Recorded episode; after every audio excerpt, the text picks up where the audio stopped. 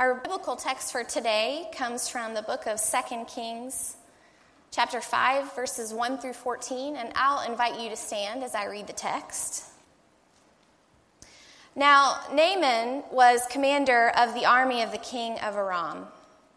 He was a great man in the sight of his master and highly regarded because through him the Lord had given victory to Aram. He was a valiant soldier but he had leprosy. Now, bands of raiders from Aram had gone out and had taken captive a young girl from Israel, and she served Naaman's wife. The girl said to her mistress, If only my master would see the prophet who is in Samaria, he would cure him of his leprosy. Naaman went to his master and told him what the girl from Israel had said. Well, by all means, go, the king of Aram replied. I will send a letter to the king of Israel. So Naaman left, taking with him ten talents of silver, six thousand shekels of gold, and ten sets of clothing. The letter that he took to the king of Israel read With this letter I am sending my servant Naaman to you so that you may cure him of his leprosy. As soon as the king of Israel read the letter, he tore his robes and said, Am I God? Can I kill and bring back to life? Why does this fellow send someone to me to be cured of his leprosy? See how he is trying to pick a quarrel with me? When Elisha, the man of God, heard that the king of Israel had torn his robes, he sent him this message Why have you torn your robes? Have the man come to me, and he will know that there is a prophet in Israel. So Naaman went with his horses and chariots and stopped at the door of Elisha's house. Elisha sent a messenger to say to him, Go, wash yourself seven times in the Jordan, and your flesh will be restored, and you will be cleansed. But Naaman went away angry and said, I thought he would surely come out to me and stand and call on the name of the Lord, his God, and wave his hand over the spot and cure me of my leprosy. Are not Abana and Pharpar, the rivers of Damascus, better than all the waters of Israel? Couldn't I wash in them and be cleansed? So he turned and went off in a rage. Naaman's servants went to him and said, My father, if the prophet had told you to do some great thing, would you not have done it? How much more then when he tells you, Wash and be cleansed? So he went down and dipped himself in the Jordan seven times, as the man of God had told him. And his flesh was restored and became clean, like that of a young boy the word of God for the people of God. Thanks be to God. You may be seated.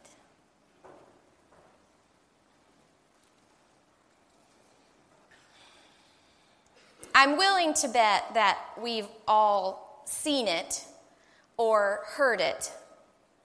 Pictures or sound bites of celebrities or prominent figures who lost their cool and got caught at not their best moment.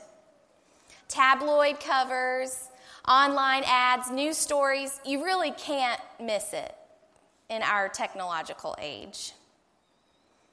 And I expect that each of us probably have similar snapshots in the photo albums of our lives. Moments of indignation or rage when our expectations were not met. I paid good money for that. We think or say or post on Facebook. Not getting what you ordered at a restaurant. Finally getting a toy that you saved up for for so long only to use it the first time and it break. Having work done on your house only to come home and find that the work is not done and now your carpet is soiled with muddy footprints. In our text for today, Naaman shows up in Israel expecting his money's worth. He has $80,000 in his back pocket and an array of expensive clothing. and he is ready to get rid of his leprosy, which is the only dark spot on his otherwise spotless record.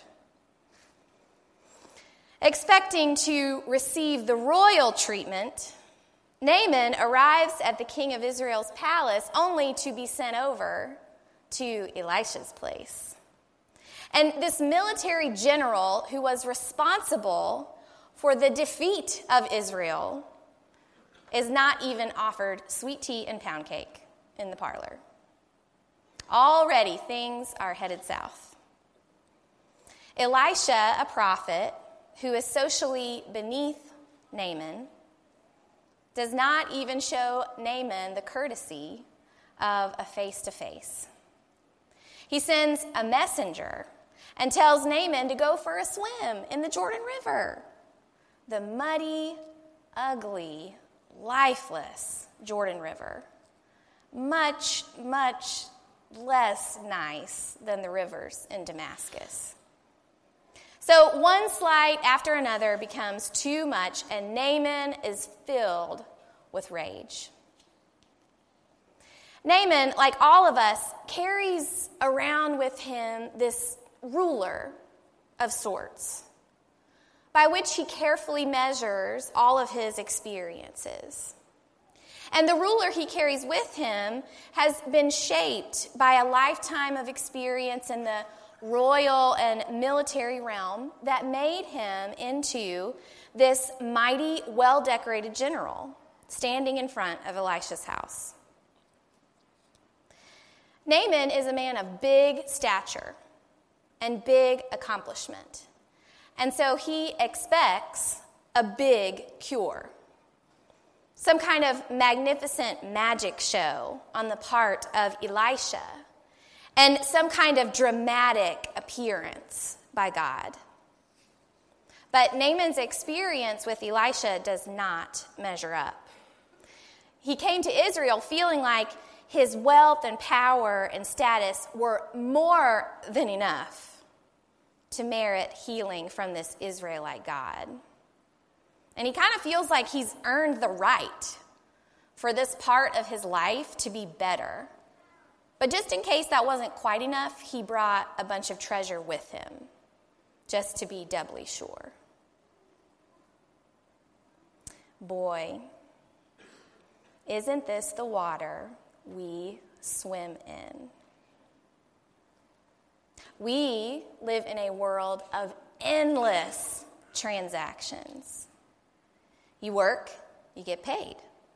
You put in the study hours, you pass the test. You eat your vegetables, you get to have dessert. You go to college, you get a job. You come with money, you buy what you want. And not only do we live in a transactional world where we feel like we can pretty much earn what we want, we live in a time of tremendous expectation. Science and technology know no bounds.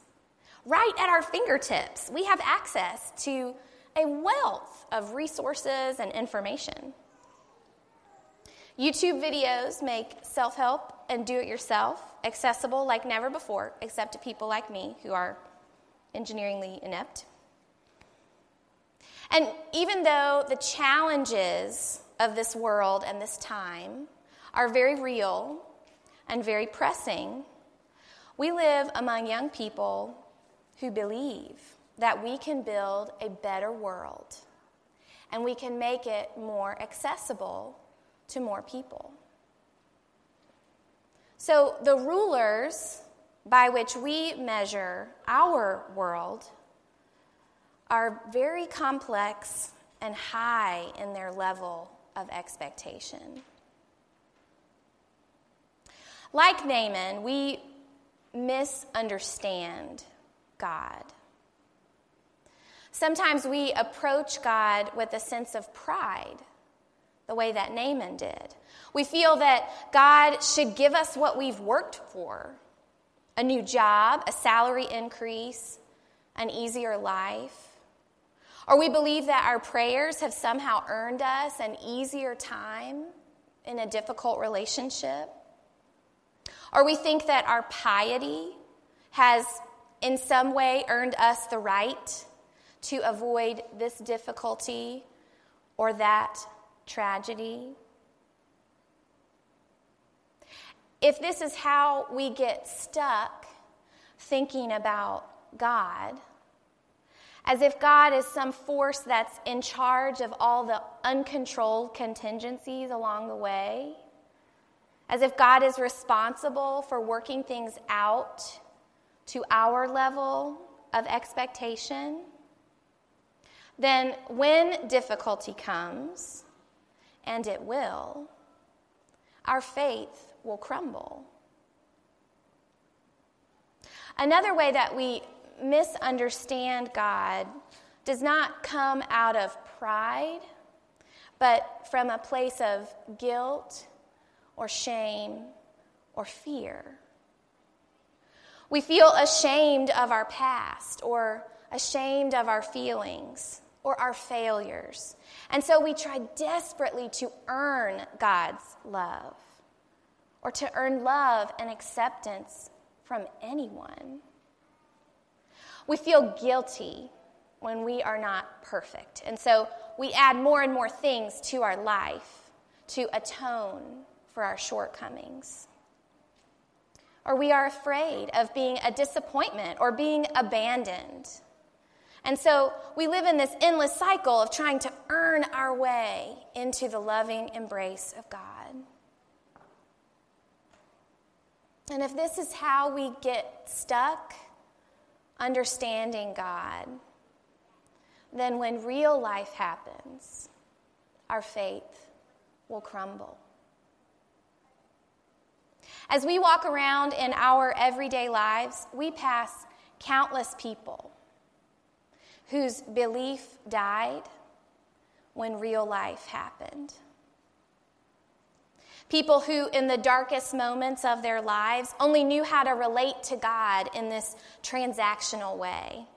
They couldn't understand why bad things could happen to good people, or why hard work did not turn up good results, or why good intentions did not earn love or commitment or safety.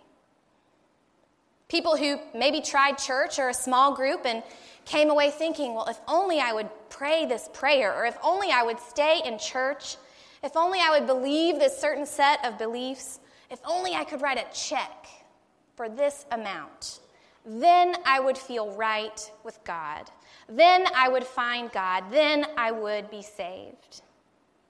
There are so many people living right outside the wall, the walls of this building, and maybe even sitting in the pews here today, who have learned that transactional faith isn't just a thin and arid way to relate to God, it does not work.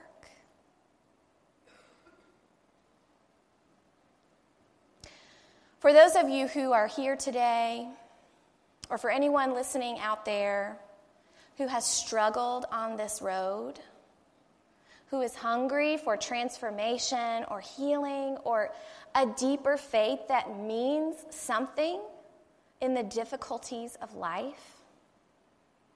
I am here to tell you that God does not deal in transactions, and God is not limited by our expectations.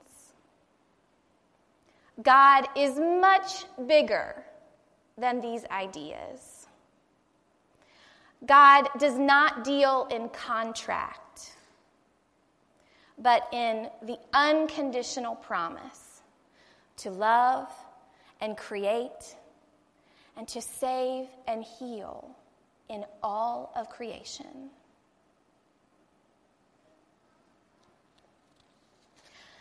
Biblical scholars agree that 1st and 2nd Kings came together a few decades after the Babylonians conquered Judah and destroyed the temple in Jerusalem. And we can really only imagine the level of chaos and crisis that this brought in the lives of the Israelites. This was a tremendous blow to every part of their lives. So, the books of Joshua through Kings in the Bible are a way for Israel to kind of make sense of what has happened to them. It's a way of helping them to survive and to find God, to find some way forward in this reality that was not what they expected. In this part of the Bible and throughout the First Testament, we feel this tension between judgment and grace. The sense that God is punishing the Israelites for their failings, and at the same time, God is saving and preserving them in spite of their failings. The whole point of the story of Naaman's healing is the grace and provision of Yahweh. When Naaman washes himself in the River Jordan, despite all the things that disqualify him from receiving God's favor, he is transformed. He is liberated from the idea that his pride or power or wealth mean anything before God. And he knows that God is the only true God. This Israelite God is the only one who is capable of healing him and liberating him from his pride and ego and expectations. This is the only God who captures his heart and his devotion. If you read just beyond verse 14 in our text for today, you will see that Naaman leaves a changed man with the intention of being and doing differently in the world. God calls you, God calls me, all of us, to lay down our rulers and to bathe again and again in the River Jordan. To drench ourselves in this terrifyingly beautiful truth that the gospel the saving and forgiving and healing power of God, in the end, wins out over judgment and punishment and condemnation. And as much as we want and need and try to earn our way and to meet our own expectations, God is all the more calling us deeper into this mystery of unconditional and everlasting love. So, what does that look like? What does it look like to live into that mystery? To live in covenant with God instead of under contract with God? Around the holidays last year, I came across an IKEA commercial, of all things, where children basically wrote letters to their parents and letters to Santa Claus about what they wanted for Christmas. So, we're going to watch this commercial. And I think that, ironically, it helps us to glimpse what covenant living looks like. And as they so often do, children give us a window into God's heart and help us to reset our expectations and our directions. When children wrote letters to their parents, they asked for more time and more presence, more one on one, full attention, togetherness, eating meals together, just being together. And as one mom says, imagine you want to give them the best you can, and the best is yourself. The best is yourself. On our journeys with God, when we run into disappointment, or disorientation.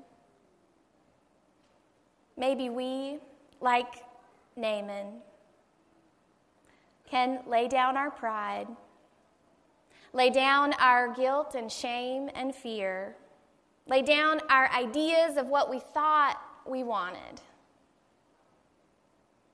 so that we can dive into the sustaining and creative grace of God instead.